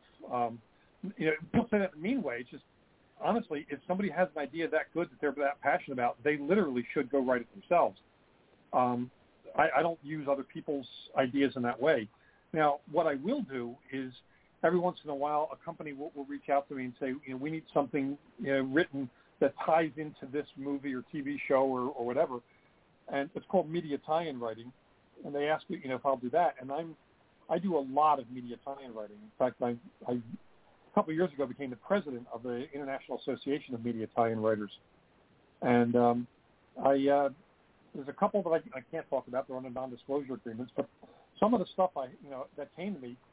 there's a group that did the uh, Deadlands role-playing game. It's a million copy, uh, main main copy plus selling uh, game, kind of like Dungeons and Dragons, but it's steampunk and alt history and Weird West. And they asked me if I'd write a novel based on that, which I did. Uh, I had the opportunity to come along to um, uh, to write the official story of Dana Scully from the X Files as a teenager, and it was you know the guy who created the X Files you know uh, was was behind that project, and you know that sounded like too much fun to pass up, so I did that. So it's projects like that that come usually through somebody who holds a license for a you know a major uh, project or product and uh, if they want something done and they, they reach out to me from through my agent or directly to myself, if it sounds fun and, and you know the deal is right, then I'm, I'm definitely going to try it because I love experimenting with new things and trying new genres and um, you know like for example uh, about a year and a half ago, my main editor at um, at, at Macmillan uh, Michael Homler, he reached out to me and said, "Hey, we're we're, we're looking to, to do some books in the epic fantasy space. You know, Game of Thrones, Witcher, uh, Lord of the Rings. Do you have any interest in writing something like that?" I said, "I'll I'll give it a try." We we make made a deal. I wrote the first one. It'll be out in May, and uh, I'm actually writing the second one right now. I'm about four days into writing the second one. So I'll try I'll try literally anything, and sometimes it does come when somebody says, they just calls me up and said, "Hey, do you want to try this?"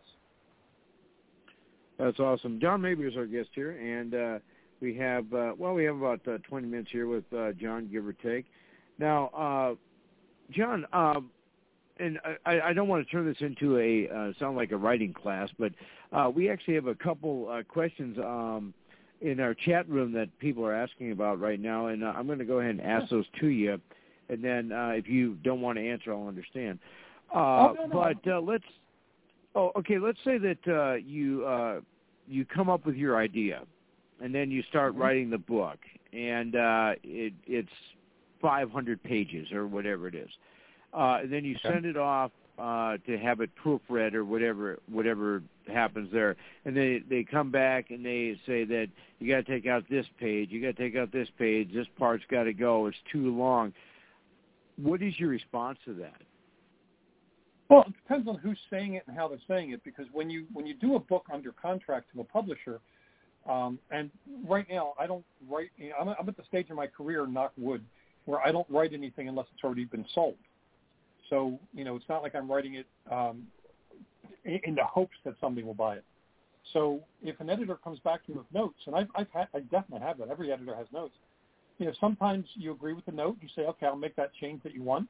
And sometimes, you know, it's like, no, I, I don't agree with that note, and you have to get into a discussion with the editor and come up with a um, a middle ground, you know, some way for both of you to be happy with the version of it you'll turn in next.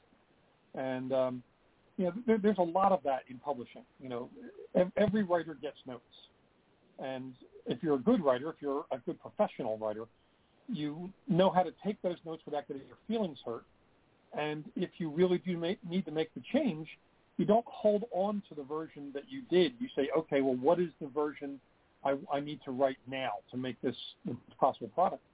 And you kind of shift emotional and creative gears with it, and then you wind up writing something that you're happy with, and and everything's good. Yeah, John Maberry is our guest here on 89.1 Ken's FM here in Fargo, North Dakota. We have about 18 minutes here left. Uh, might go a little bit, but we, of course, towards the end of the show, we do got to pay the bills, but we'll talk about that a little later.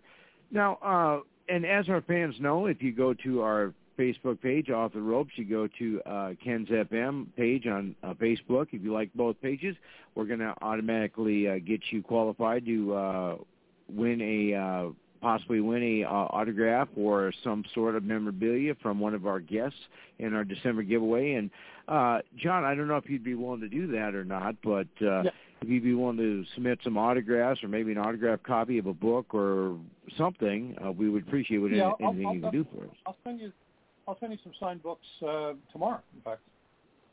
Awesome. And uh, you know, like I say, my my fiance is a uh, a big fan of yours, and I know she's listening right now. Uh, she's now my wife. Her name is Bernadette. When I when I first started talking to you, she was just my fiance, but uh, she's always been my confidant. But uh, you know, she actually handed me one of uh, I here here's how I actually found out about you, John, and I'm kind of sad to admit this, but uh, here's how I found out about you. She was reading a book, and uh, I asked her about the book she was reading, and she said it's uh, this is this is the name of the book, and this is the series, and it's done by uh, uh, Jonathan uh, Maberry, and uh, uh, she she made a challenge to me. She said, "I bet you can't get him on your show. I bet you there's no way you'd be able to find him." And guess well, what? Here you, you are. uh, so now uh, I don't have to do the dishes for a week. Thank you, John. I appreciate that. my my now, uh, now, John. Uh, you know, we, we we did. You know, we've talked a lot about uh, your writing, but uh, I'd like to, if we can, circle back a little bit to uh, you know your um, your martial arts status. Now, uh, uh, I, I I don't know much about martial arts. I know more about wrestling, but I, I know there's like certain degrees, like first degree, second degree, whatever. Uh, what what degree are you, and uh, uh, are your hands registered weapons? Okay, well, for, let me answer the second question first. Um, never in the history of the world, anywhere in the world, has anyone had to re- register their hands as deadly weapons. It's a very common myth, and it's kind of a cool myth, but it's a myth. Um, that said, uh, I am in, uh, I, I'm semi-retired now. I retired as an eighth degree black belt in jiu-jitsu, and um, you know, eh, some of the the advanced ranks, just just so that you know, doesn't mean that I can you know kill people with you know a force choke or any of that stuff. After a while, you stop actually testing because it's it's really timing grade and and you know time length of time you're teaching. So some of the advanced ranks you get because basically haven't died and other older people have. Um, so it, it isn't as impressive as it sounds. The the first you know the, the first know five six uh, uh, degrees of black belt are, are really where, where the kind of the core of who you are is. The rest is is more administrative rank. And uh, now, do you um, are, are you able to, with, with the degree that you have, are you able to? I, I just made it sound like a college degree, but uh, now, are you able to uh, train uh, in martial arts, or uh, do you have to have a certain uh, um, license for that? Um, there are. Here's another thing. In America, there are no. There's no regulatory board. There are individual organizations that award licenses and you know teaching certificates, but it's kind of a uh, a, a, a weird thing that in America there is nothing, there's no organization that regulates all of martial arts. So if you have a license to teach, you're, you're getting it from your own organization. Uh, I, I've been teaching martial arts most of my life. In fact, I taught martial arts history at Temple University in Philadelphia for 14 years. Uh, my specialty within teaching martial arts, I had two. One is I taught uh, women's self-defense and specialty self-defense programs like self-defense for visually impaired, self-defense for uh, um, people in wheel, wheelchairs and so on.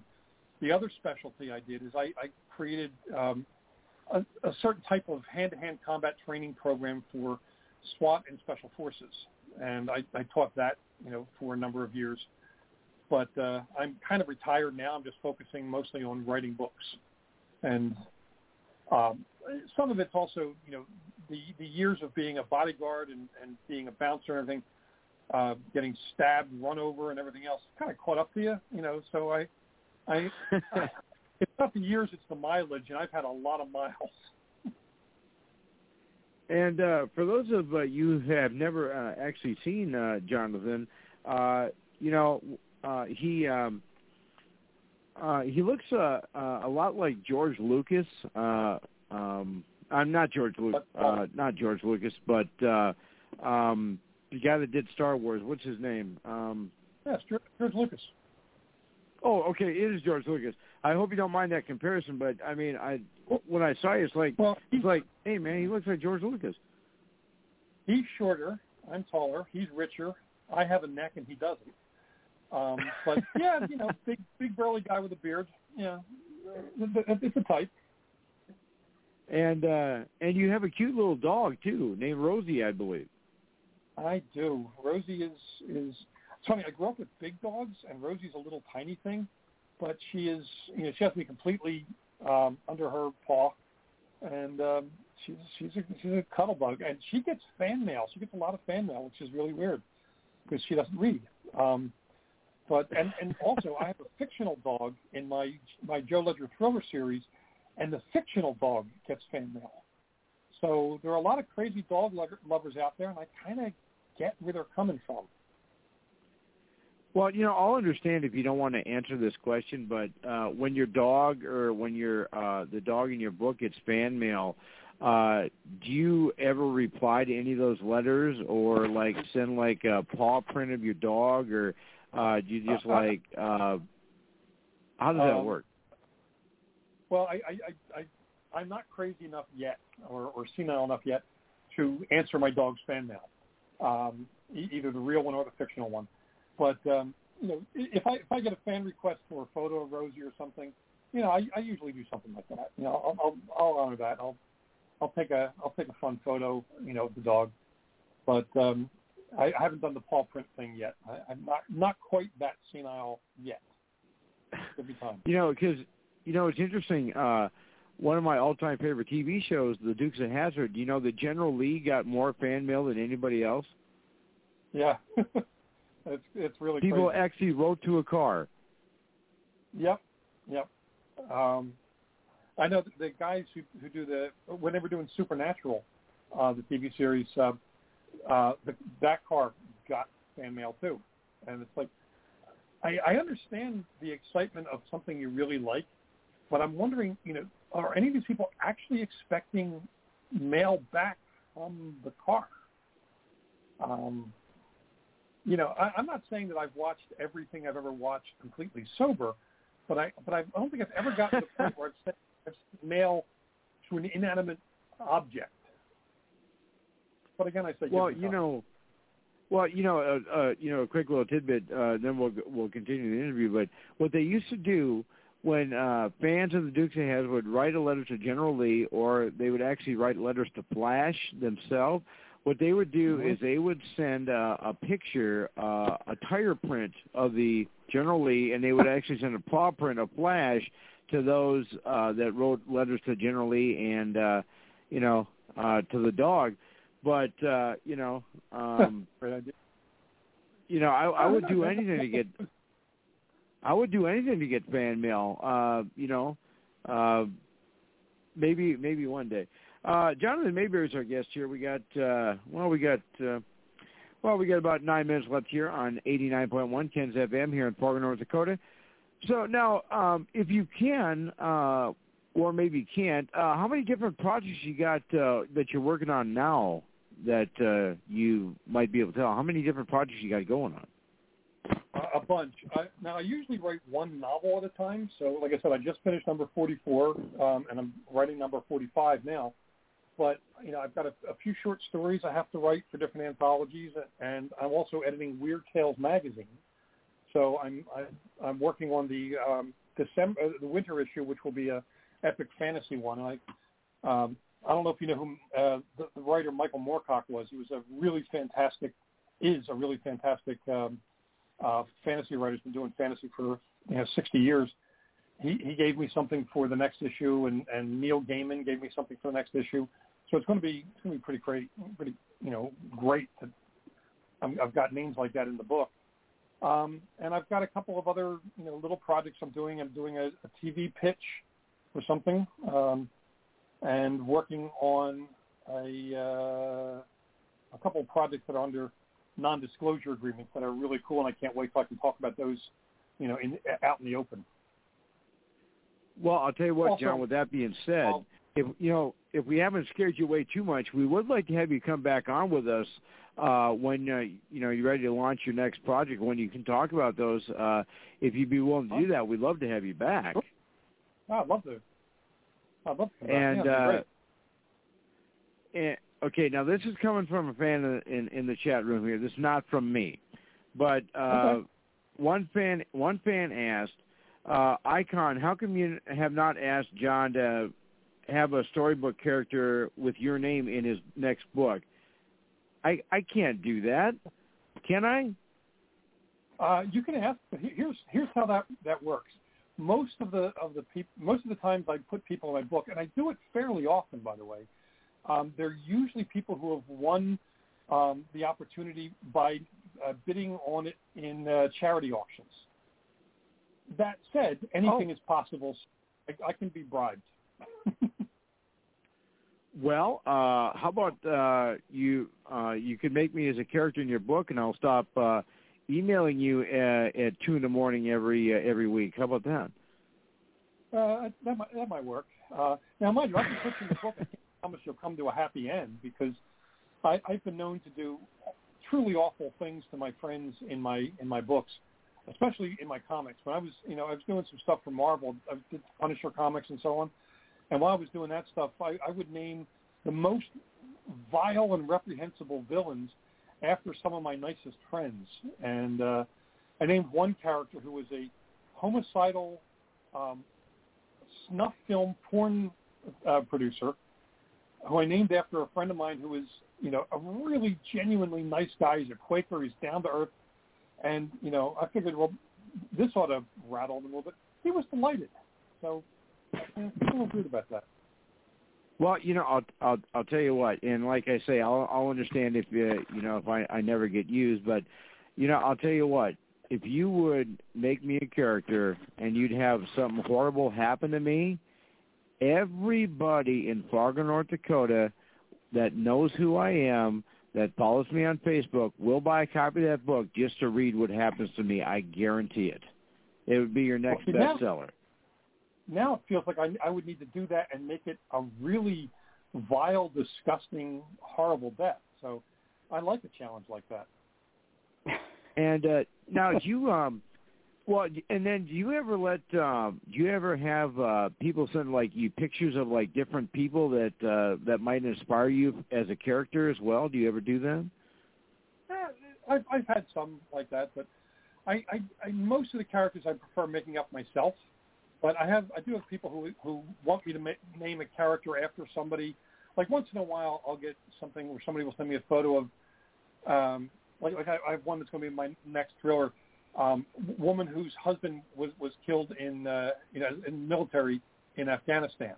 Um, he was killed about two years ago, and uh, he was a big fan of my books. And she reached out and asked if I if I could just you know mention his name in the book. And saying, hell with that, I'll name a character after him because you know, the guy died a hero. So uh, you know th- there are things like that I do for sure. All right, because uh, I actually I actually have a uh, I actually have a um, uh, I'll, I'll, and I'll send it to you after after the show tonight. Uh, a friend of mine that uh, you could probably get uh, thousands of miles uh, for a character off of. Her name is Christy Kruger, and she's an actual vampire. And I'll send you a picture of her and then see what you can do. I, I think it'd be awesome. Send it along. I'd love to see that. All right. Uh, John Maberry is our guest here. Uh, unfortunately, we only got about four minutes left before we got to close out the show. But uh, here's what I'd be willing to do here, John. And um, I, you know, I know that uh, you know you probably don't know what your schedule is for 2022 yet, but uh, what I'd like to do is um, I'd like to have you back on our show in uh, 2022. Um, and uh, what I'd like to do is if we could set it up, uh, you know, I know we might have to talk about it later, but uh, what I'd like to have you do is I'd like to have you come on with us Valentine's Day on February 14th so we can have you back on again to tell to, uh, update us on your new projects. Uh, I, I can give you a provisional, uh, pretty strong maybe on that one, but uh, I okay. have on my calendar in front of me. But we'll, okay, we'll all right. Awesome. Uh, so uh, John Maberry is our guest here. We have, uh, well, geez, you know, I'll tell you what, this this uh, last uh, hour is just flown by. We only got about uh, 120 seconds, but uh, John, if uh, our fans want to check you out and see you, do you got a Facebook, an Instagram, a YouTube, a Twitter, a Twitch, a TikTok? What do you got? Uh, pretty much all of that. The, the trick is spelling my last name right. It's Jonathan Maberry, M A B E R R Y. Don't don't you know don't put that extra Y in the middle. It's not there. But if you spell my name right, I'm on Instagram, uh, Twitter, Snapchat, um, LinkedIn, Facebook, and I've got a website. And if there are any read, uh, writers out among your the people who are listening to this, if you go to my website, which is jonathanmaberry.com, um, there's a whole sub-page there called Free Stuff for Writers. There's examples of comic book scripts. There's one of my Captain America scripts, I think. There's uh, how to write a query. There's tons and tons of stuff. It's all free downloadable PDFs. Go grab what you need. And uh, real quick here, uh, before we do wrap this up, uh, if someone, uh, uh, if you were to give advice to someone uh, starting out that wanted to write a book, what would be uh, advice that you'd give them? Uh, well, a couple things. First, write what you love. Don't just write a good idea. Write an idea that you are absolutely in love with. Ray Bradbury, when I was a kid, I, I got to know Ray Bradbury, and he told me that one of the secrets to writing the best books is don't just write the book you would read. Write the book you would go out of your way and hunt down and read. Write that one. Second bit, bit of advice, also from Ray Bradbury, passing along his advice, is um, don't be a jackass. That's a big part of this because people in the in the writing business, they, they're tired of dealing with with um, prima donnas, ego people. They want to deal with somebody who's in love with writing and having fun with it. Be that guy. And then, you know, third is write every day. You know, I, I write every single day, sometimes a lot, sometimes a little, but every single day. And the more you write, the, the quicker you get good at it. Um, also, I have a group online called uh, Writers Coffee House, which uh, is a free uh, three-hour networking session for writers every every month. Just go to Writers Coffee House on Facebook, and you get you can get details there. Um, because we want more writers in the writers business, so, you know, we want to be able to provide information that'll help you get there. Awesome. Well, I'll tell you what, John, we do appreciate uh, you taking time on your schedule with us today. We do appreciate it. Uh, you have been uh, very awesome, and uh, I, I'll be in contact with you. I do want to have you on again, and uh, if you could uh, say, uh, uh, uh, th- uh, give Rosie a treat for us, uh, we appreciate it, and uh, we do. Uh, we love everything that you do, and uh, thank you so much for taking time out of your schedule. And uh, we will definitely have you back on again with us. Well, thanks, and thanks for having me on. This was a lot of fun, and you asked good asked good questions, so this was a hoot. So uh, really appreciate it. Thanks, John. Thanks, John. All right, thank you. All right, John. John Maberry, ladies and gentlemen. Make sure you don't put a Y in his name. Just ask why. Thanks, John. Have a good day, buddy. Appreciate it. You too. Take care, guys. All right. Bye-bye. All right, John Maberry, ladies and gentlemen. Hey, Granny, another successful show we had tonight, huh? Yeah, it was. All right, so here's what we're going to do. Uh, uh, if you guys want to check out who's going to be on next week, uh, check uh, keep following our Off the Ropes page. Uh, and uh, also uh, uh, look for uh, who's going to be have on by following Ken's FM page, and always every day, every night, listen to uh, 89.1 uh, Ken's FM. Uh, he's got great content, uh, great music, not uh, led by uh, corporate sponsors. It's all member driven. Uh, so he has a great playlist, and uh, so everybody check out uh, Ken's FM 89.1 FM, and also kensfm.com. Uh, so uh, he appreciates uh, you listening to his station, and uh, he's one of the only few stations that if you ever listen to the station and you want to know what song was played at a certain time, uh, you can send an email and he'll tell you the song, the artist, and everything. Uh, so uh, until next week, uh, Granny, we will see you then. Uh, and everybody be safe. We all love you. We'll see you all next week. Thank you. Good night, everybody. Dead man walking. You've done it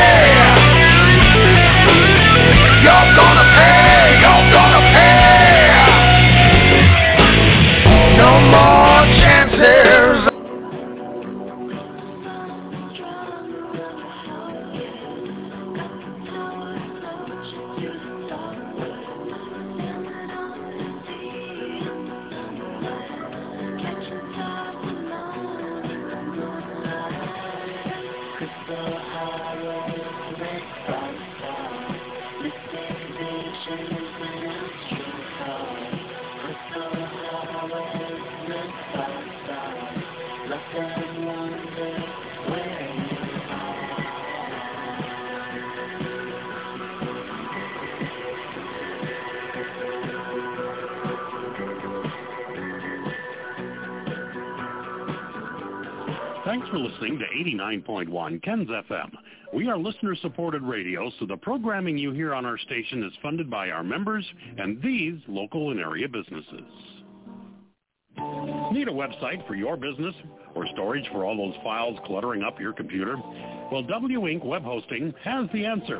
Inspect the website right here at 89.1 Ken's FM. It's hosted by W Inc. Plus, we offer web hosting data storage, and more. You can get more information at www.webhosting.me for more details. That's www.ebhosting.me. You're listening to 89.1